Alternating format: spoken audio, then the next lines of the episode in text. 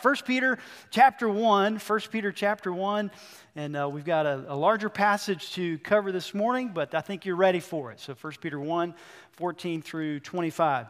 Just a little less than two years ago, so December uh, 26th of 2021, some of you may remember it was a, a Sunday. We were still uh, meeting in the, uh, in the gym at that time, and uh, actually during our gathering time is when my mom uh, passed away and went in to be the presence uh, of her Savior uh, at that moment. And found out shortly after church, I received the news, and certainly was very uh, heartbroken at the news, but yet also joyful that uh, she could be with her Savior, who she loved so much and served in her life, and uh, was a great testimony too. But one thing that became more, we became more aware of during that whole process is uh, just as far as like in hospitals and, and all of this is the importance of um, and the danger, I guess, of, of infections. A couple months prior to that, she'd gotten a little sore on her ankle, and long story short, it, the doctors think that she got staph infection through that sore on her ankle that ended up invading a good part of her body, and the antibiotics were not uh, capable of fighting off, and ended up dying of a just a widespread staph infection. As Christina has served as a nurse this last year and has come home and told stories, and, and as we learn more, even more about the, the medical industry, we are aware that the hospital, there's a lot of great things that have, happen at hospitals, but then there's dangers also in the hospital, and, and one of those is infections. Notice this next uh, slide here sterile processing problems. HAI, which is hospital associated infections, and surgical site infections, SSIs, uh, is a huge problem. So much so, this ne- next statistic is pretty crazy, and this was almost six years ago. It'll be up on the screen as well. Notice this the U.S. healthcare system spends $9.8 billion every year to treat the top HIAs, one third of which are from SSIs or surgical site infections. Dirty instruments can easily cause these surgical site infections.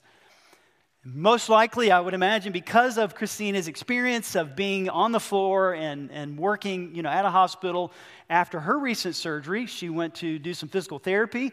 And she came home after one of the sessions as we picked her up after you know, the session. Uh, she's not driving yet, but she said, Dad, she said, uh, I wasn't too excited. My therapist today was like touching all over my knee and my incisions that aren't completely closed up, and she didn't have gloves on, and I, I'm concerned about infection.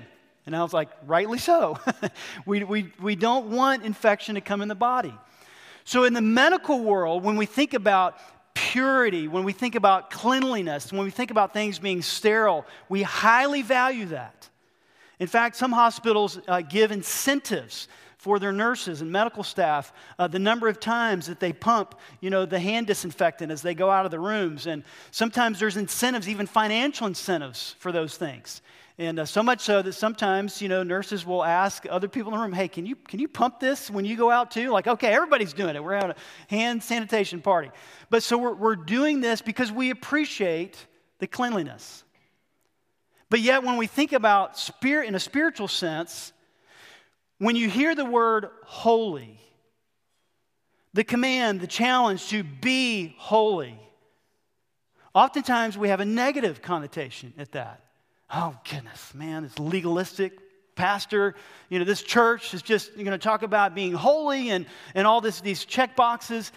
But when understood in the right context and the motivation that our Heavenly Father has for us to be holy as He is holy, this command ends up being a very beautiful and rich and life giving command. So, we've been looking at you defined an active participant in God's plan. This is just one more thing that we add to the profile of an heir of the living hope. So, last week we looked at being prepared for action. This is, this is a moment where Peter, in this passage, he's reflected on salvation and the living hope and the glories of that and how it's guarded in heaven. And then we get to verse 13. He's like, okay, now get ready for action.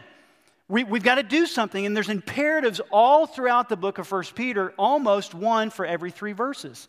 This is a letter of action. So we looked at that last week of prepare your mind for actions. And then to set your hope as you read the, the summarized verses there, to set your hope fully, not just partially, not just kind of when it's convenient, but to set your hope fully on Jesus Christ. Last week we looked at Jesus Christ didn't hold anything back from us or for us. He's, he's gone through all of these things for us, and now we have the opportunity to set our hope fully on Him. The next part of being an active participant in God's plan we find here in verse 14 strive to be holy. Strive to be holy. Notice again, as obedient children, do not be conformed to the passions of your former ignorance. As humans, we don't really enjoy being considered or called, you know, ignorant.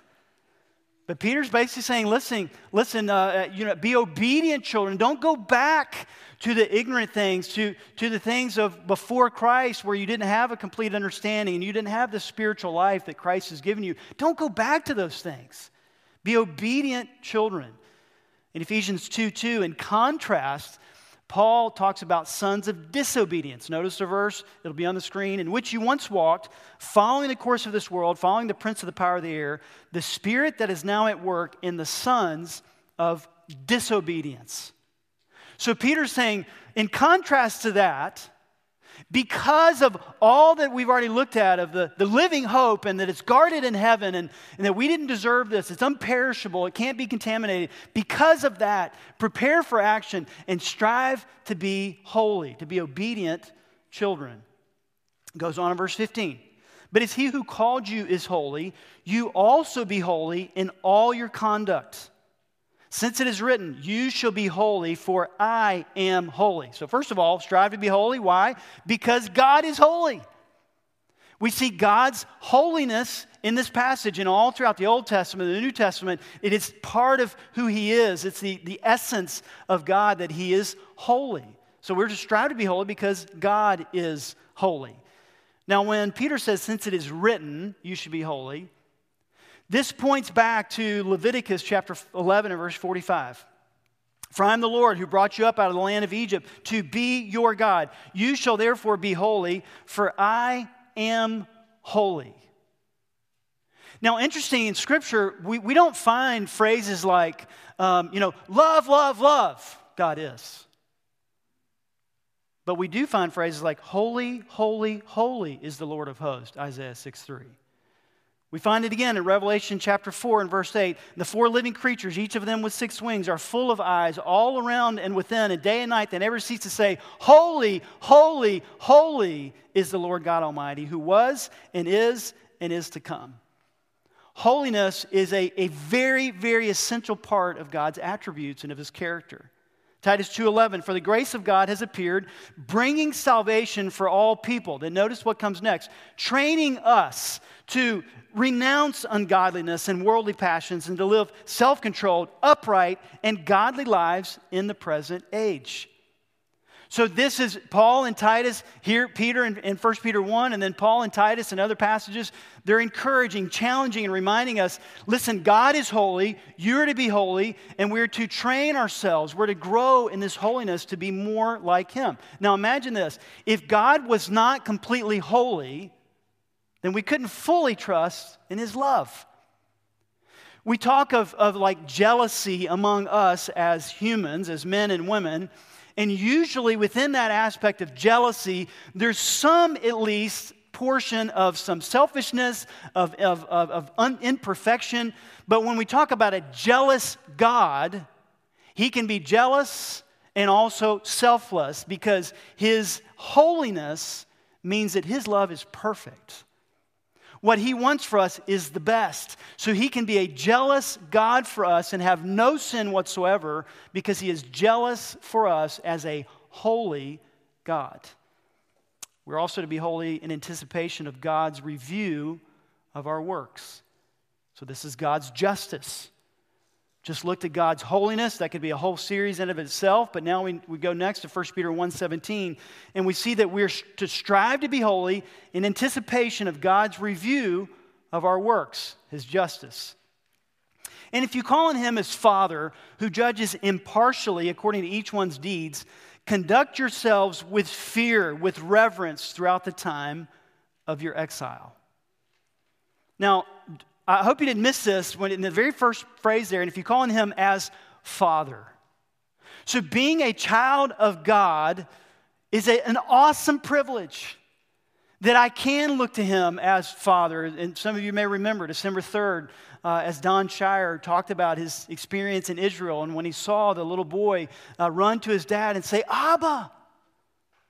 What a blessing that we can run to our Heavenly Father at any moment. Say, Abba, my Father. Being a child of God, the Father should lead us then to live humbly and reverently before Him. Peter says, conduct yourselves with fear throughout the time of your exile. He, he had called them elect exiles. So it was part of God's plan. This wasn't just like, oh man, you know, God messed up and now his children are in trouble. No, this was part of God's perfect and sovereign plan. And Peter's encouraging them, even through this, look to your Father and conduct yourselves in this fear of the Lord and this reverence of Him. We see an, an ongoing evaluation as part of this process. We've just finished a semester. Some have a day or two left. Uh, I know these, these two guys up here said, Yeah, tomorrow I've got something. And then Tuesday is mainly like party day. Uh, but some of you have a little bit left, some have finished. But as part of the school process, there's ongoing evaluations. Get progress reports and uh, mid semester grades. And our kids often are anxious to pull up the, the app on our phone and say, okay, well, you know, what do I have? Sometimes that brings happiness, sometimes it doesn't. But there's ongoing evaluation. At work, sometimes there's quarterly head to head reviews, and you have to meet with your supervisor, your boss, and you go over things. Okay, what went well this quarter? What didn't go so well? How can you improve? There's ongoing evaluation. Same thing with our Father. Notice Titus chapter 2 and verse 13 waiting for our blessed hope, the appearing of the glory of our great God and Savior. And that's, this is awesome. It's a reference to Jesus' deity. The, the appearing of the glory of our great God and Savior, Jesus Christ. So, as we wait for his appearing, then we are conducting ourselves. We're to live in this, in this pursuit of holiness, to train ourselves in godliness for his glory. It's not so I can lift ourselves up, it's not so our church can go, yeah, you know, we're the holiest church around. But so we can say, we're becoming conformed to, our, to like our Savior. We want to strive to be holy because God is holy. Then 2 Corinthians 5 and verse 9. Paul says, so whether we are at home, and the, the idea is like at home in our bodies, which is like living here on earth, or away, meaning that death has come and now we're with, with Christ. So whether we're at home or away, we make it our aim, present tense, to please Him. This is the, the ongoing evaluation. I do have the blessed hope, the promise. I do know that I'm an heir of the living hope, and nothing can change that. I, am secure in Christ's hands. But that doesn't mean that I can just live however and just say, well, by the grace of God, I can do whatever I want to do and lay my head down at night and not care. Paul even brings up that question. He says, because of God's grace, should we sin all the more? And basically answers his own question. Say, how absurd! Of course not. We're to strive to be holy because God is holy and, and we anticipate His review of our works, the ongoing evaluation, but then also the, the final exam, what, what eventually He will do in, in the future. So now we've read 2 Corinthians 5 9. Notice the next verse, 2 Corinthians 5 10. For we must all appear before the judgment seat of Christ, so that each one may receive what is due for what he has done in the body, whether good or evil. The idea of evil here really has more of the understanding of, of worthless, of, of useless. And that comes out more in some of the passages like 1 Corinthians 3 10 through 15, when we see that our works are uh, evaluated by fire, and that which has been the, the gold and the silver, that lasts. The hay and the stubble, it passes away. It doesn't last. It's not abiding fruit. So it's evaluated to see okay, what, what things were worthless, useless, and then what was truly valuable and for God's glory. This is the final exam. We also are familiar with the, this conversation came up uh, Friday, I believe, as Audrey came home from college, and uh, we got a notification and, an email, and, and uh, she had, you know, uh, gotten onto the president's list, I believe, and so we were talking about that, and, and uh, Jessica said, I don't think I was ever on the president's list, but I was on the dean's list. And so we were looking up, okay, what kind of GPA do you need to have for this and for that? And there's all kinds of awards that we kind of get at the end of semester or end of year awards. An athleticism award was given out, you know, recently here at Northwest Classical Academy. And there's, you know, these different awards that to the end, it's like, okay, now is the time to be recognized and to get the awards. 2 Corinthians 5.10, we see that there will be a day where God will evaluate. It won't be a condemnation that he'll decide, okay, were you good enough to come into heaven? But rather, where, what was the motivation? Was it abiding fruit? And how can I recompense? How can I reward you? And I will reward you for those works that pass the test. We're looking forward to that final exam. But also, we're to strive to be holy as a response to being rescued from destruction. Being rescued from destruction. 1 Peter 1:14 again, as obedient children, do not be conformed to the passions of your former ignorance. So we are on a path to destruction, we are on a path to failure. And then uh, jump to verse 18, 1 Peter 1:18.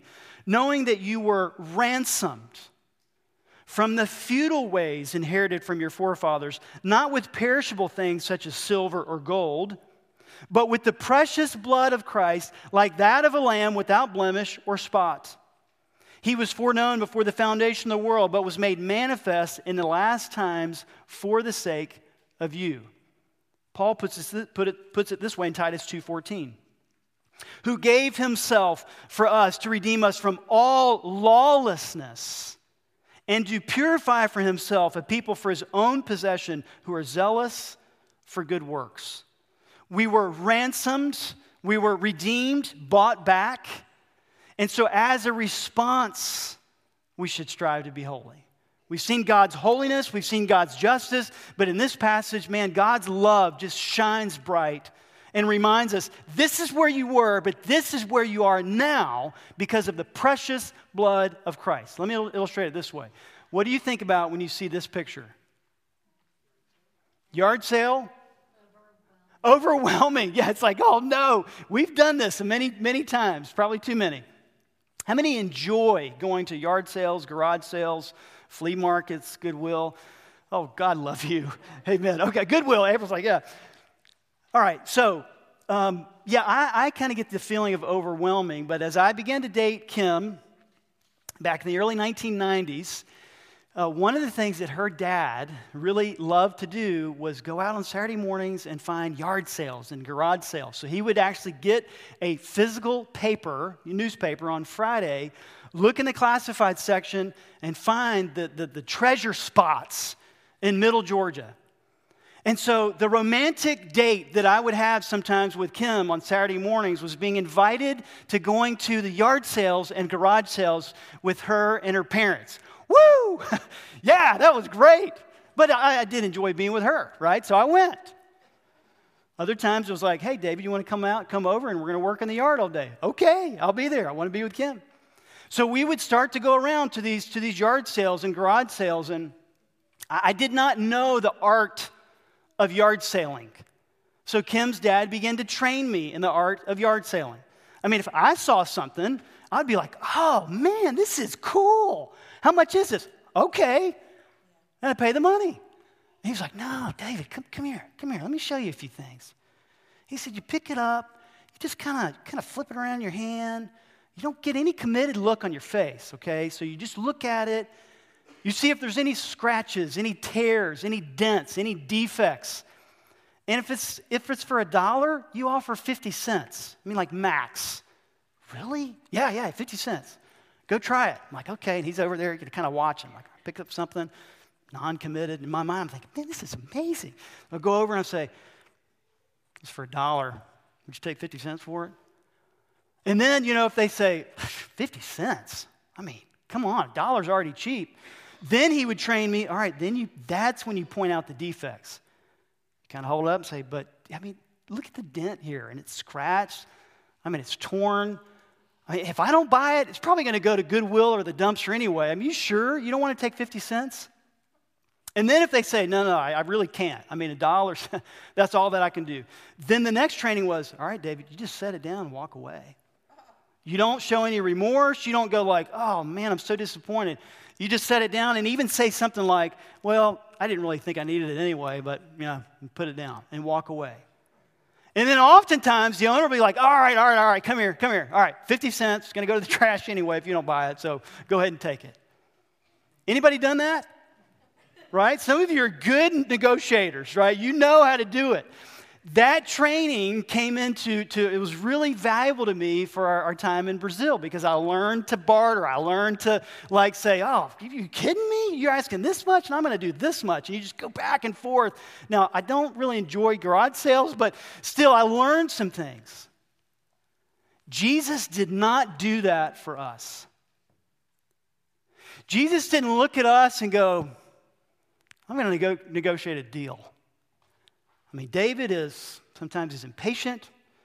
David can be too perfectionist. David this, Kim can do this, Christina's man, Audrey's this, Mike is it, April. Oh, it, you know, John, Jet, all, all of these, all of the, and then go and say, hey, I'll do this for so and so to be redeemed.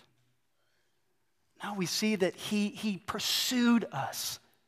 He was not ashamed. He, he loved us. And it says, because of his rich and abundant love for us, he gave all that he had, his, the precious blood of Jesus Christ. Can you imagine with me if you went to a yard sale this afternoon and they said, Yeah, uh, so this is for a dollar. And you said, Hey, well, I don't have a dollar, but I have a pint of blood. Would you take that? Can you imagine? The owner would be like, A pint of blood? Well, yeah, because it's so valuable to me that I'll, I'll give a pint of my blood for this.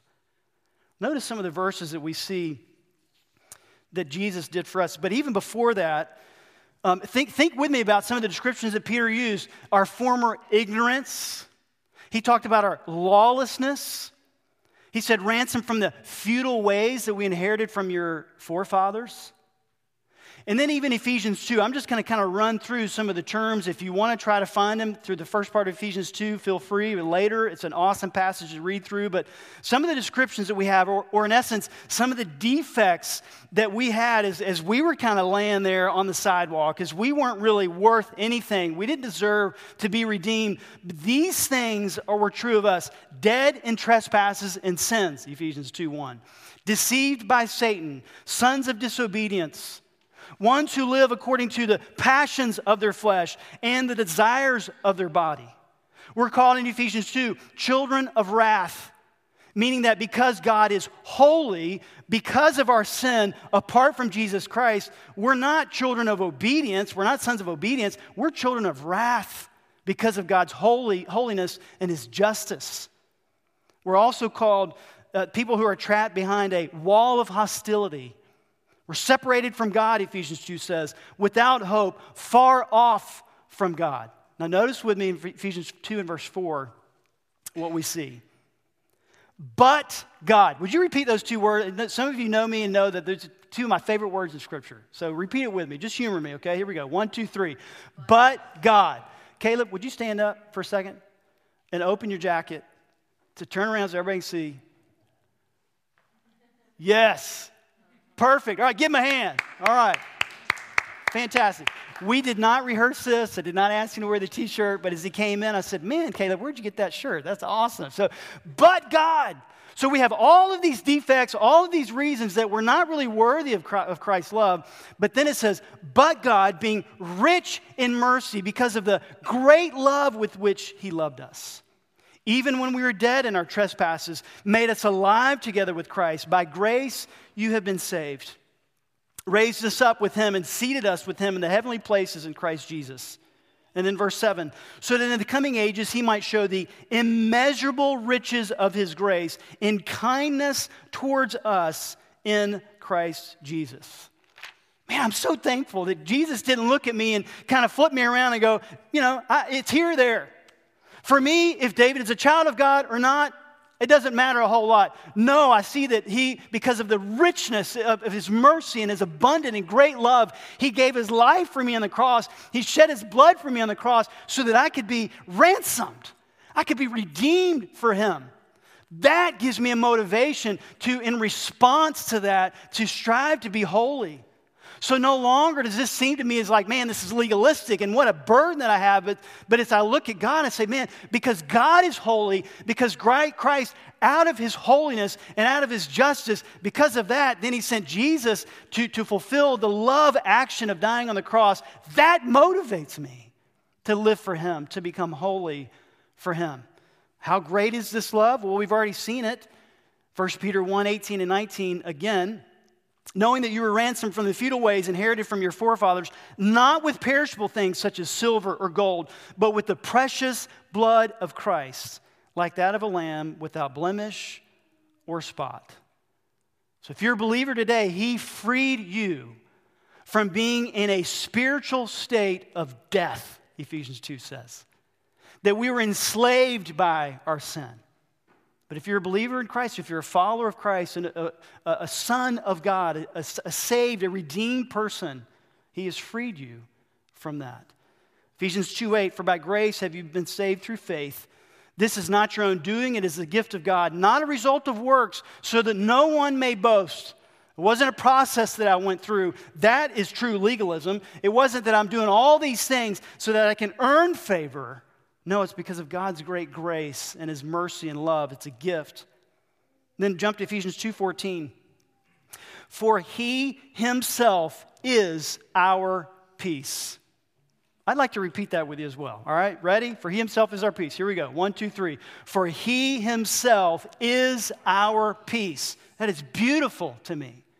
As we see all over the world war, wars and, and not having peace, and I, big efforts to try to negotiate peace deals and they fall through and, and our nation is not at peace. Metro Atlanta is not at peace, but we see He Himself is our peace. It's one of the huge motivations that we chose the name One Hope Church. There is no other hope. The one hope of Jesus is enough. That's the hope that we have, and that's the hope that we can proclaim. He is our peace, who's made us both one and has broken down in his flesh the dividing wall of hostility. And then notice verse 16 of Ephesians 2. And might reconcile us both to God in one body. How? Through the cross, thereby killing the hostility. So we've seen God's holiness, we've seen God's justice, Two attributes that if those were the only two that we could look at, man, we would be in a sad state of affair because we don't deserve anything a- a- after that. In fact, one, one person I talked with this last week said, We all, every single human deserves to die for their sins. I'm like, I agree with you. I'm not, I'm not going to argue with you about that. But because of his great love, then, Jesus Christ came and died on the cross and shed his blood. Notice, notice this next slide. So the cross is where God's holiness, His justice, and His love meet. Because of God's holiness, there is no other way. We can't like earn our salvation. We can't try to be good enough. We'll never be good enough. We'll always fall short. All of us have sinned. So, because of God's holiness, because of His justice, He can't make exceptions for Mike, but not for me, or for Tessa, but not for Andrew. He can't do this. So, because of His holiness, because of His justice, there has to be the wrath of God upon sin. But because of all that, then He Himself came and was the payment and out of his great love and his abundant mercy, then offers the gift of salvation. So the cross is where all of these things meet, and that's why it's beautiful to us. We see in Ephesians 2:10, what should our response be then? For we are his workmanship, created in Jesus Christ for good works, which God prepared beforehand that we should walk in them. As a response to God's love, then, then we are, should be motivated to, man, God, I, I want to serve you. I want to give back my life to you. Not to, again, try to earn or even keep my salvation. I could never do that. But I want to do good works for you. Paul, again in Romans, puts it this way in Romans 12, chapter, uh, chapter 12, verse 1. I appeal to you, therefore, brothers, by the mercies of God, to present your bodies as a what? Living sacrifice present tense, striving to be holy in response of the love that He has for us. This isn't a one time thing. Well, yeah, well, many years ago I prayed the prayer. Okay, well, great. But, but what about now? Has your life been transformed? Are you, are you serving your Savior? So we see that this is a response to his great love. And then Romans 12, 2. Do not be conformed to this world, but be transformed by the renewal of your mind, that by testing you may discern what is the will of God, what is good and acceptable and perfect. Peter then goes to a specific area that for some of us, and for me included, sometimes is not an easy area to play out. So as we pursue to be holy, as we contemplate God's holiness and His justice and His love and how I should respond to that, Peter says, okay, one of the, the most evident manifestations of this, I'm going to show with you in the next verse, verse 22. It says this having purified your souls by your obedience to the truth, get this, for a sincere brotherly love. Love one another earnestly from a pure heart.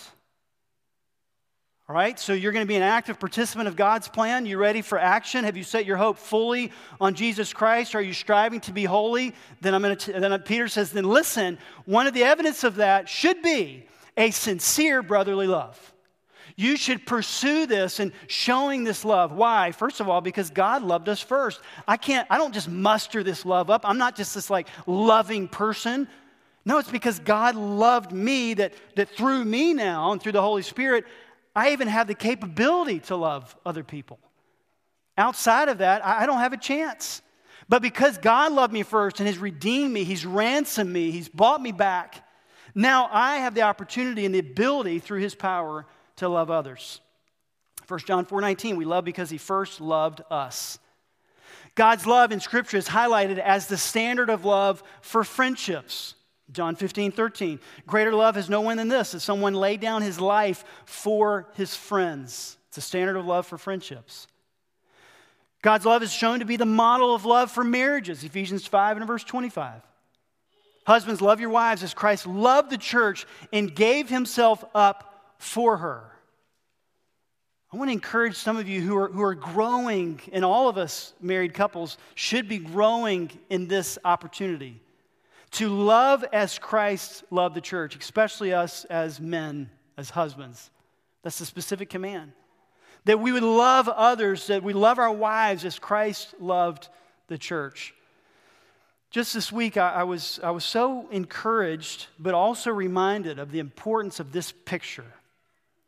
You may remember in Ephesians chapter 5, it says, you know, beautiful is the mystery, and it's the mystery of Christ and the church, and the, the husband and wife are to reflect that to the world. So, marriage is supposed to be like this, this visible image, this ongoing illustration. Sometimes it lasts 20, 30, 50, and if, if life doesn't you know, come before it, maybe sometimes even 60 years. And that should be a living testimony of Christ's love for the church. I was encouraged this week, you know, some of the students said, uh, as we have observed some of the marriages in, in the church and seen how, how husband and wife work together and they, they seem to truly enjoy each other and they, they love each other and they share even their finances. This is like a dream marriage for us. And I quickly said, well, it's not because we're, we've got it all figured out. But it's because this is part of the evidence that Jesus Christ does in the life of a person as we're submitted to Him, as we strive for holiness, as we respond in awe to God's love for us and all that He's done for us, and that He gave His precious blood for me. He didn't barter, He didn't toss me around, He wasn't a non committal look. No, he, he pursued me and He saved me and He redeemed me. So, as a result of that, then through God's love, I can love Kim and Kim can love me. And sometimes that's harder. You know, I think that side's harder than my side. But God gives her the grace to, to love me in return, and we can model, hopefully, Christ in the church in an imperfect but hopefully visible way. And some of you couples have done that. And others have noticed and have said and even mentioned, yeah, this couple and that couple, and we've seen this, and it's a dream marriage. Praise God. It's because of Jesus Christ. God's love is, stands out as an example of love for parents to follow. Look with me in Luke chapter 15 the prodigal son, and he rose and came to his father. But while he was still a long way off, his father saw him and felt compassion, and ran and embraced him and kissed him. The son said to him, Father, I have sinned against heaven and before you. I'm no longer worthy to be called your son. But the father said to his servants, Bring quickly the best robe, put it on him, put a ring on his hand and shoes on his feet. Bring the fattened calf and kill it, and let us eat and celebrate. Why? For this my son was dead and is alive again. He was lost and is found. And they began to celebrate. That is a beautiful example of parental love, how it should be for our children. This son had not gone off and done great and worthy things. This son hadn't gone off and, and made his dad proud. But yet, in, the, in a symbol and an illustration of salvation, the father was waiting, ready to show love, ready to forgive, ready to celebrate. I've shared with some of you, and I, I won't go through the whole story, but I, I, I will forever, I think, be affected by my dad's response to my middle brother when he was kicked out of college. And I was in high school, and when he came, when he came home, and his dad was taking me home from ball practice, he says, "You know, Jonathan's home." And I'm like, "Oh, great, Jonathan's home." He's like, "No, Jonathan's home." I'm like, well, "What do you mean?" He was kicked out of college. Oh, okay. I did not see, thankfully, my dad, although I'm sure this was a mix of emotions for him as pastor of the church, as president of our Christian school there. I'm sure there was a mix of emotions, but I, I did not see dad look at Jonathan and go, What have you done, you idiot? You've been kicked out of a Christian college. How do you think that leaves me as pastor of the church and all of this? I mean, what, what are you thinking? You're stupid. Go off and find your own. No. He said, Son, we're going to work together. We're going to work through this. And every day he would meet with him and do a Bible study and pray with him. And slowly Jonathan's heart began to change and he was repentant. And, he, and through that process, I believe if you were to ask Jonathan today, he would look back at that time frame in his life. And that was a turning point for Jonathan Huffman. And he loves God and he loves my dad. And they're together today in large part, I think, because of that response. That's just a small illustration of God's perfect love for us. It's an example of parents to follow. But not only should we love because God loved us first, we are to be channels of God's love to others. John 1 John chapter 4 verse 20. If anyone says, I love God and hates his brother, man, this is, these are strong words. It says, he is a liar. For he who does not love his brother whom he has seen cannot love God whom he has not seen. 1 John 4 21. This commandment we have from him whoever loves God must also love his brother and sister and Christian coworker and other one hope participant and wife and husband and you, you put it in there but that is a command of god as i've had the opportunity to visit different countries of the world and even different areas of, of our country here, there's, it's been evident at times to be able to identify people by their dress or by some accessory that they have of what religion they follow.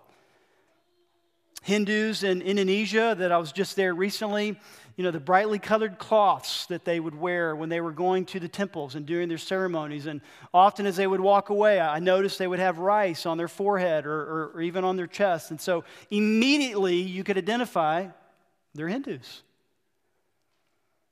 As we saw Muslims in Indonesia and many other Islamic areas by their, by their dress, you can identify, okay, they, they are followers of Islam the Sikh men in Punjab, India, when we were in the northwestern part of India, there, there are five Ks that Sikhism, or the men that follow the Sikh religion, are to follow. Uh, the Kesh, which is the long hair, the Kara, which is a steel bangle that they wear around their wrist, the Kacha, it's a special undergarment that they wear, the Kanga, it's a comb that they have in their hair, and then even a Kirpan, uh, that is a, a, ceremonial dagger that they're supposed to wear under their, their robes, um, and, and the, the turban. All of these things are the five Ks that daily they're supposed to wear. So as we, as we went around in northwestern India and in Punjab, we could identify, okay, they are followers of the Sikh religion. As we spent, you know, many, much time in Brazil, but I've even seen this here in the United States, is the, uh, the rosary beads. Maybe it's a, a bumper sticker on the back of a car or draped around a rearview mirror uh, or maybe even held in a pocket or a purse. that's identification of, okay, that person is, is Catholic. So, what identifies us as followers of Christ? What has Christ said? Okay, do this or wear this or, or display this, and people will know that you're followers of Christ. Well, it's not, it's not the fish emblem on the back of your car, although that may be good, but it's not that. It's not wearing a church t shirt like Caleb, but that's great. It's not carrying around a One Hope thermos. It's not even giving out tracts. What do we see here? I want, I want to show you this as we close in John 13 and verse 34. Jesus says, A new commandment I give to you, that you love one another. Just as I have loved you, you also are to love one another. And then notice what he says in the next verse, verse 35. By this, by your love for one another, by this, all people will know that you are my disciples if you have love for one another.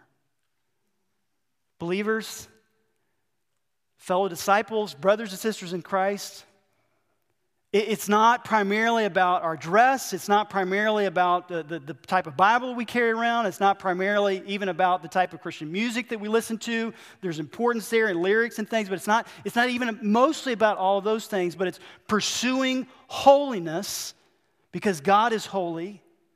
It's responding in love to God's love, for He ransomed and redeemed us.